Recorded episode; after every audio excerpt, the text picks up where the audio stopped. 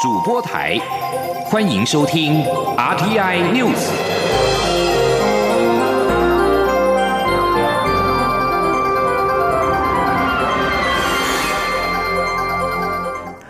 各位好，我是张旭华，欢迎收听这节央广主播台提供给您的 R T I News。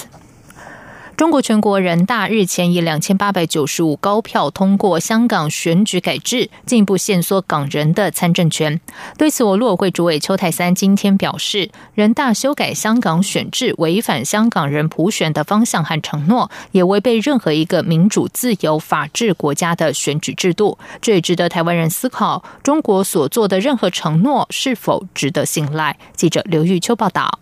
中国全国人民代表大会日前通过修改香港选举制度的决定共九条，设立多项选举的候选人审查制度，并重构特首选举委员会和立法会，以保证爱国者治港。对此，陆委会主委邱泰三十二号在立法院受访时表示，中国人大改变香港选制严重违背先前的承诺，因为所谓的爱国者治港显然是设定需经过思想审查，可能冲击到香港的言论自由，且选制的改变也显然违反原来港人普选的方向。那特别是呢，在有关于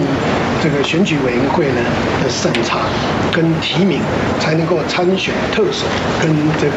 所谓的立法会的议员，这更加的违背呢任何一个民主自由法治国家的选举制度。至于中国修改港选制度是否会是台湾的借鉴，邱泰三说，中国对于香港所谓的一国两制，若完全都要由北京来设定政治框架，并做严格的思想审查，这将严重冲击中国所做的各项承诺，也值得国人思考，中国所做的任何承诺是不是值得信赖。中央广播电台记者刘秋采访报道。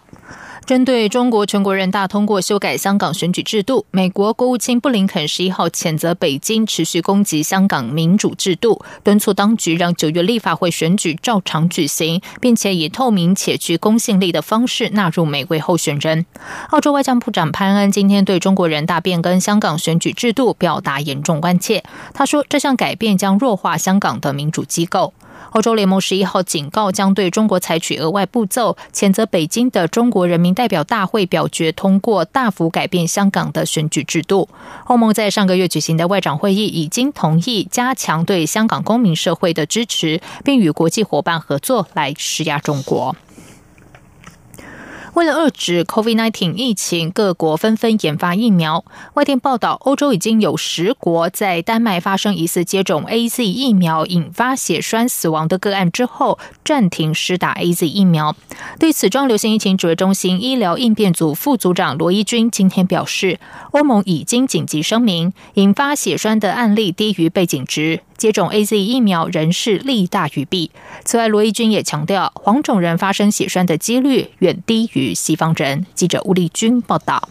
继奥地利之后，丹麦也发生数起疑似接种 A Z 疫苗引起的血栓事件，其中还有一人死亡，引发欧洲十个国家跟进丹麦暂停施打 A Z 疫苗十四天。对此，指挥中心医疗应变组副组长罗一军十二号表示，欧洲药品局已紧急发出声明，指出丹麦此举是预防性措施，并并无直接证据证明血栓是由疫苗引起，并强调目前有五百万人接种 A Z 疫苗，出现三十例血栓事件，并未超过背景值，也就是几率并未高于一般大众未施打疫苗时发生的几率。罗一军也说明，血栓就是血块，一般会因为感染或手术后不便移动，或因为吃药或癌症等疾病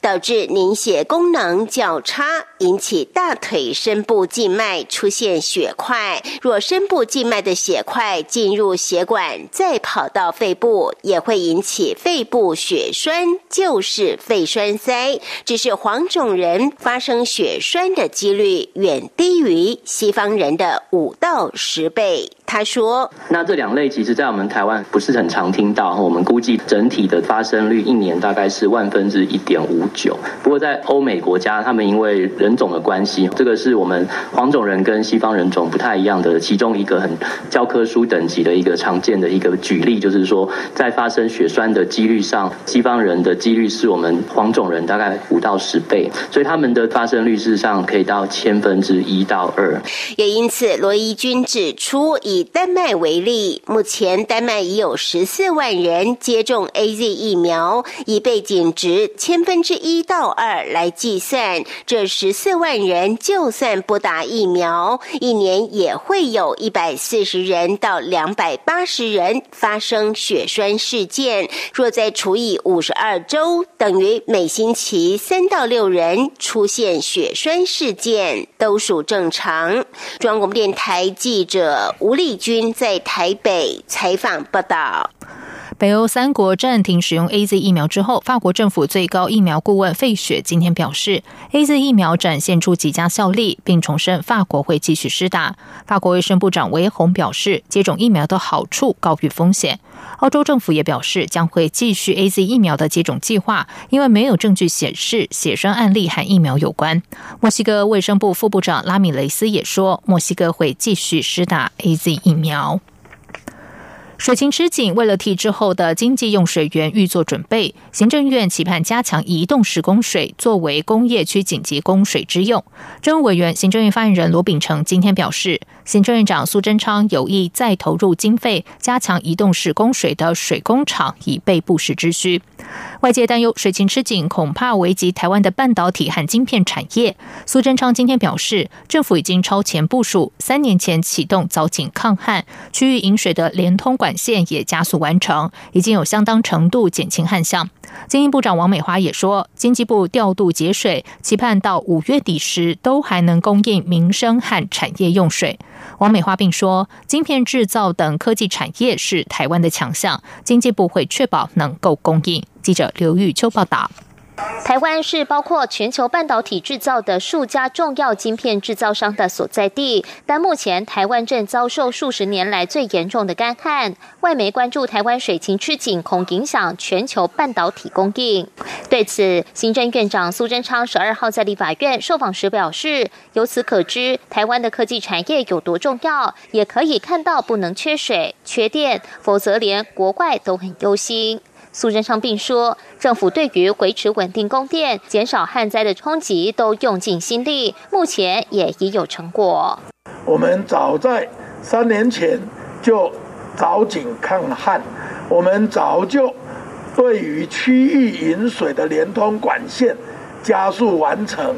并且对海水淡化等等也都有设施。五十六年来第一次台风没有来，以至于水情这么严重吃紧的时候，大家都看到政府的超前部署跟用尽心力，所以相当程度的有减轻这一个旱象。不过，苏贞昌仍呼吁民众要节约用水，认为这样才能撑得久、撑得住。而经济部长王美花则说，经济部已调度节水，新竹到台中地区现在都有相关节水措施，未来还会视气候提出其他因应，盼到五月底时都还能供应民生以及产业用水。至于缺水是否真的会危及台湾晶片制造与国际晶片供应，王美花说，这是台湾的强项，经济部会确保能够供应。中央广播电台记者刘秋采访报道。台积电近期股价盘整，数度失守六百元大关，缺水问题也让投资人忧心。不过，台积电董事长刘德英今天表示，已经有许多节水措施，有信心能够渡过难关。而根据韩国证券集保统计，最受韩国投资人喜爱的外国企业股票，台积电位居第四，是前四强中唯一非美国企业的公司。台湾散户大军近期也在台积电股价修正持续进场支持，散户人数数冲上九十万人，挑战百万户股东数。记者陈林信宏报道。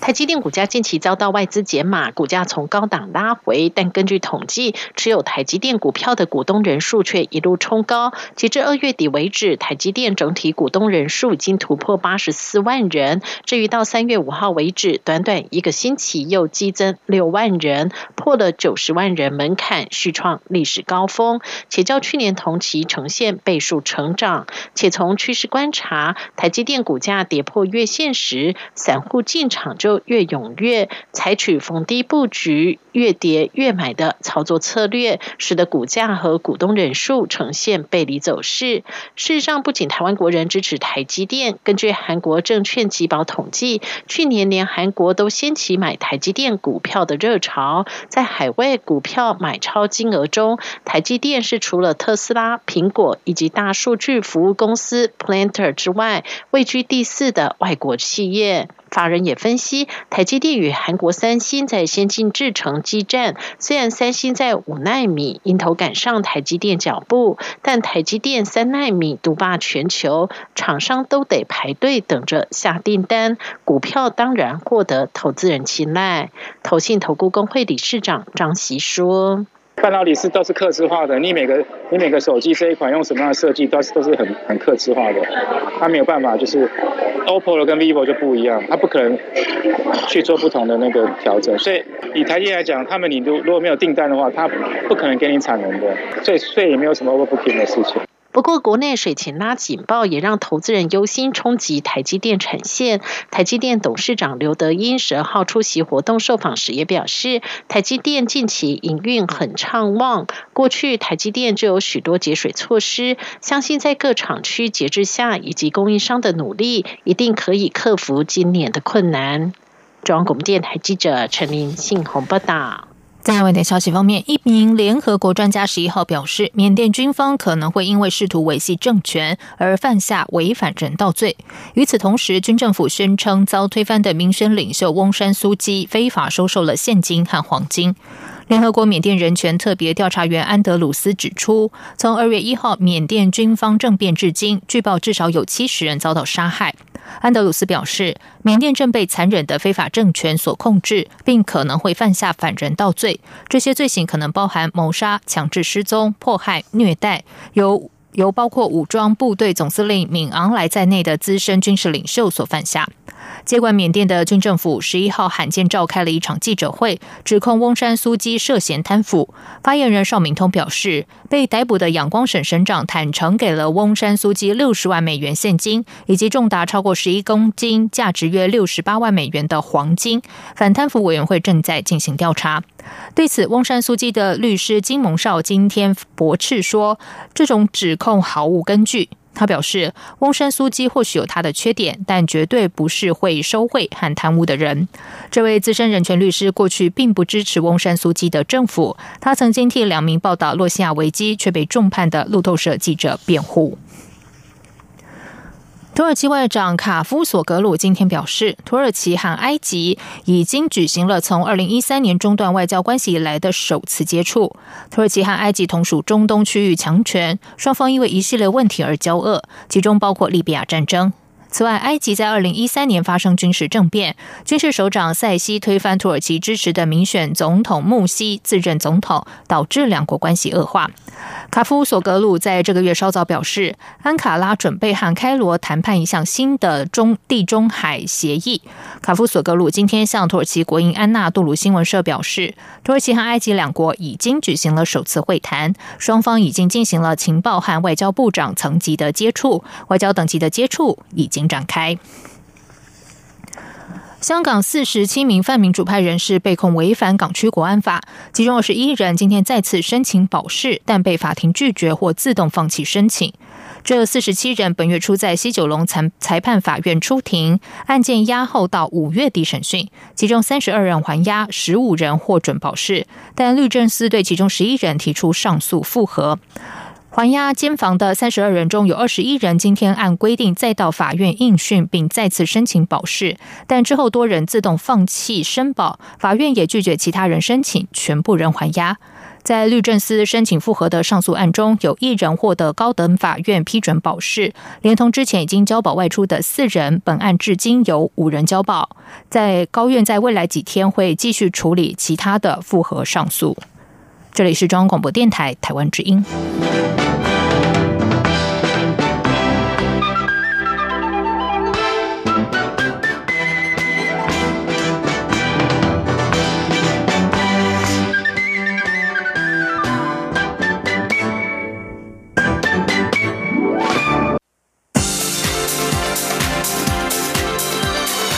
这里是中央广播电台台湾之音，欢迎继续收听新闻。时间是十九点十五分，欢迎继续收听新闻。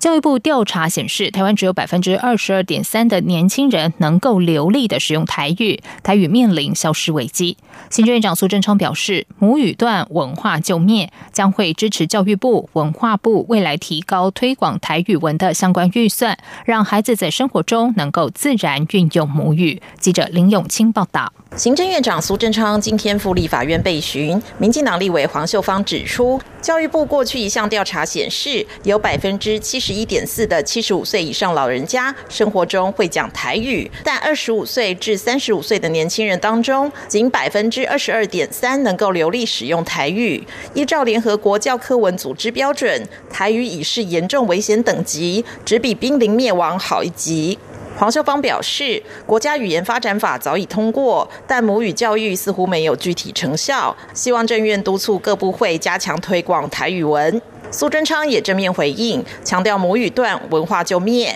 一定要让孩子能够活用母语，传承文化。苏贞昌说：“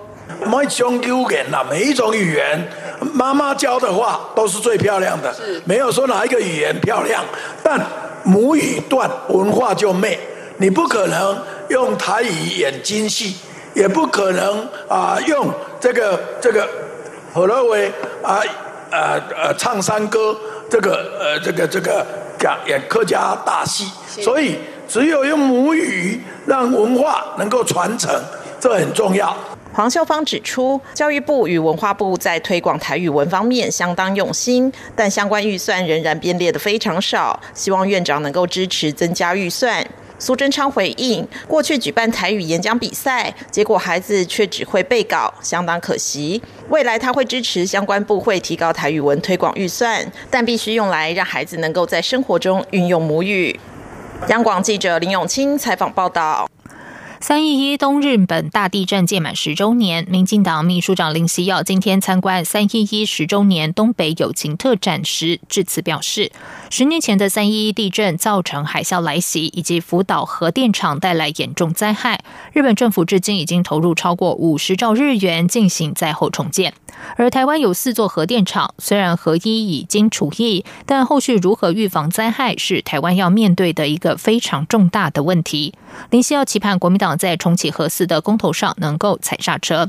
针对重启核四公投说明书中指出，核四重启不需要六年，只要三年内做完热测试就可以商转。对此，经济部长王美花今天表示，核四重启后三年商转一定做不到，目前估算是七年加 N 年，纯工程面就要七年，未知数才是最大的问题，三年绝对不可能。记者刘玉秋报道。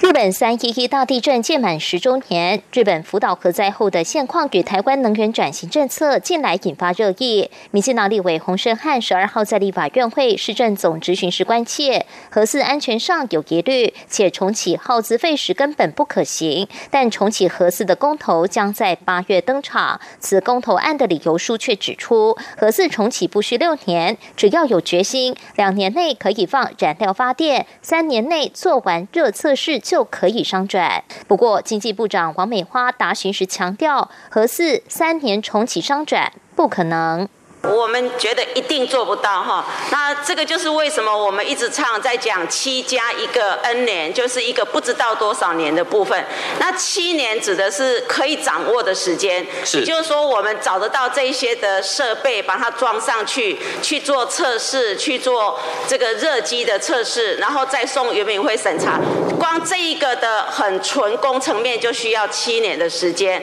那不知未知数的这个时间，那这个时间确实是现在是一个最大的问题，三年是绝对不可能的事情。今天核四原能会主委谢小新也表示，核四的新建执照已经过期，重启必须重新取得建照，若原地新建也要提出相关地质调查，且因为福岛核灾后相关的法规都有在精进，得适用最新标准。另外，洪申翰也关切前总统马英九一再主张应重启核四，并称两万桶高阶核废料可放在新北贡寮的山洞。王美花对此也严正驳斥，强调核四厂后面确实有山洞，当时的设计只能绽放低阶核废料，但燃烧过的高阶核废料半衰期达一万年，绝对不可能放于该处，且选址也要经过地方同意才可以，目前还没有得到最终高阶储存厂址。行政院长苏贞昌也说，核四封存是马英九在总统任内的决定，重启不是该不该的问题，而是能不能，根本是不能。苏贞昌并说，若核四真的有办法重启，那请马英九先处理现有的核一、核二、核三的核废料。他请贡寮的乡亲放心，他一定会与大家站在一起。中央广播电台记者刘秋采访报道。八月二十八日公投投票日预计将有四案进行投票，外界质疑中选会电子联署系统迟不上线，是在阻碍公投成案。中选会主委李进勇今天对此表示，正配合行政院资安处进行系精进系统，所有必须改善的项目将会在六月底前完成。记者林永清报道。行政院长苏贞昌十二日赴立法院院会进行施政报告并被询，国民党立委谢依凤质询时指出，全国性公民投票电子联署及查对作业办法早在二零二零年四月发布，但迟迟没有正式上线，会让公投案领衔人质疑是在阻碍联署。中选会主委李进勇指出，中选会没有必要回避公投案，公投电子联署系统已在二零一八年十二月底建制完成，因各界都很重视资安问题，所以配合行政院资安处一再精进，所有需改善项目可望在六月底完成，希望做到国民可以相信。李进勇说，这个一个新的系统要能够上线了、啊，真的是我们要考虑的这个环节非常的多了哈、啊。那我跟委员报告就是说，我们这些改进的项目呢，大概在今年六月底之前我们就可以完成了。在完成这些改进的项目之后啊，我们会再跟行政院资安处做最后的确认了、啊。我们也希望很快的能够让它能够上线。谢依凤认为，公投联署系统耗费两年还无法上线，显示中选会行政效率不彰，对行政院想推行的数位发展部、数位政府有负面影响，呼吁院长苏贞昌应积极跨部会整合，让公民权得以发挥。苏奎也正面允诺督促。央广记者林永清采访报道。为了宣传台湾凤梨及其相关加工制品，侨委会今天邀请世界台湾商会联合总会、世界华人工商妇女企管协会、世界华商经贸联合总会等三大侨台商组织举行全球侨台商斗争挺自由往来记者会。侨委会表示，侨胞们除了力挺凤梨鲜果之外，也愿意采购优质农产加工品，因此侨委会将持续透过宣介、百大伴手礼等方式行销全球，共同为优质的 M I T 加工制品拓展更多的海外商机。记者杨仁祥、王兆坤采访报道。侨委会与世界侨台商力挺凤梨，侨委会副委员长徐家清表示，目前透过世界台湾商会联合总会等三大侨台商组织，全球已累计认购四百七十三公吨预期订单，且侨胞还建议，如果无法购买凤梨鲜果，则愿改采购凤梨加工制品，以展现支持台湾农业、支持台湾的热情。徐家清指出，台湾优质农产加工品种类众多，产业链完整，凤梨加工可制成酵素、酒、面膜等产品，侨委会将持续透过各种方式努力行销全球，协助台湾相关产业与海外对接，拓展商机。那期待呢，我们今天的三大系统啊，呃，一起大家集结力量来推销台湾优质的这个呃加工制品，让 M I T 的这个加工制品呢，好，我们台侨委会也会想呃，比照过去我们有这个百大伴手礼的概念。高雄市政府、嘉义县政府的农业主管机关应邀出席，并在现场展示当地的农产加工精品。徐家清表示，精品附加价值较高，因为我们不是要去跟人家卖罐头、销价竞争。这种做法不仅没有利基，对台商而言也不见得是个好的销售方式。中央广播电台记者杨仁祥、王兆坤台北采访报道。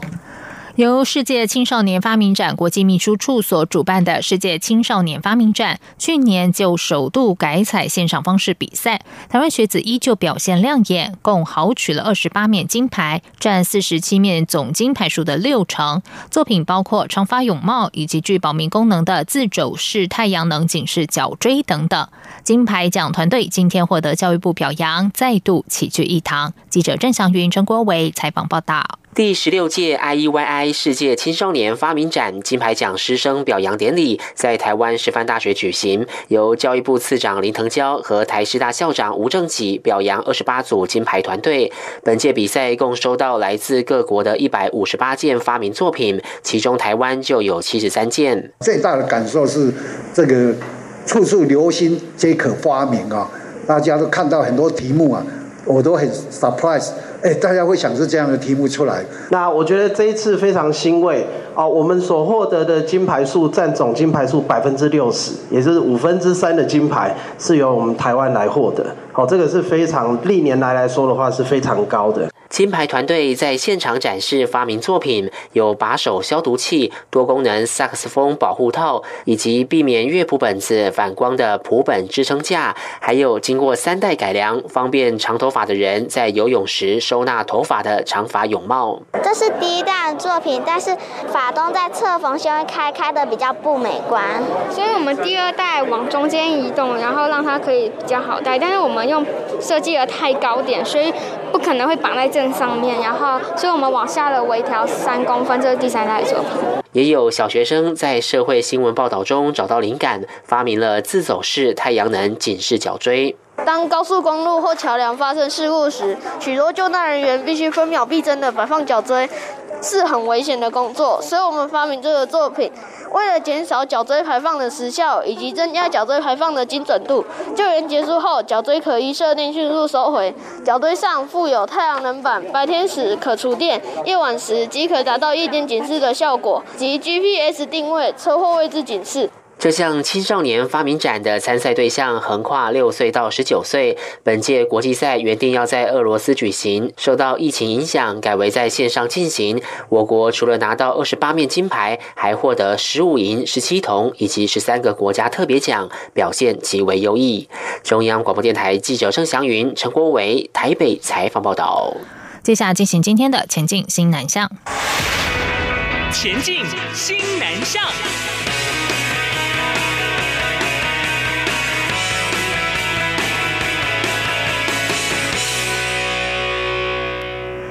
华纳银行在曼谷设立代表人办事处，日前举行开幕典礼。华纳银行响应政府的新南向政策，扩大新南向地区事业版图。去年获金管会同意设立曼谷代表人办事处，并获得泰国央行许可正式进军泰国。华纳银行借由曼谷办事处成立，作为布局泰国的第一站。台商则是期盼华纳银行为台商在泰国投资注入新的契机。